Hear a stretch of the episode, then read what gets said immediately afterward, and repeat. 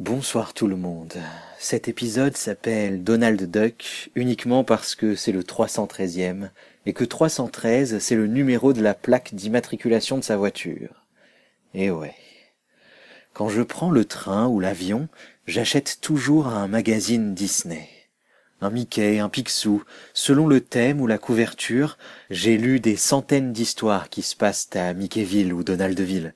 Il y en a des mauvaises, des très mauvaises même, mais il y en a aussi d'incroyables, surtout du côté de Donald. Peut-être parce que c'est le personnage qui de base a le plus de difficultés à surmonter, toujours en manque d'argent, toujours de mauvaise humeur, et pourtant toujours prêt à aider et à tout faire pour ses neveux, dont le manuel des castors juniors me fait encore rêver, je l'avoue.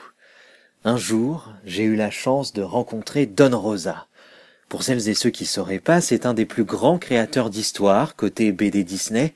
Il a notamment écrit toute la série de la jeunesse de Picsou, qui comprend des planches magnifiques et extrêmement touchantes sur la vie sentimentale du plus riche des canards. J'ai l'enregistrement de 20 minutes d'interview avec lui, stocké sur mon ordinateur. Il m'a fait une dédicace aussi alors qu'il n'en fait pas aux journalistes habituellement.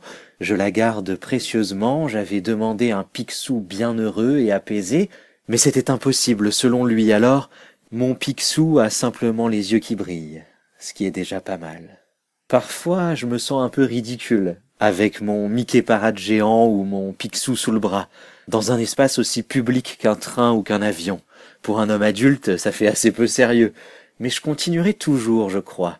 C'est le seul moment où je les lis, en fait, le seul moment où je prends ce temps-là, ça me rappelle les vacances, les vacances d'été surtout, avec l'odeur du sel, du sable et des pages parfois altérées d'avoir été mouillées.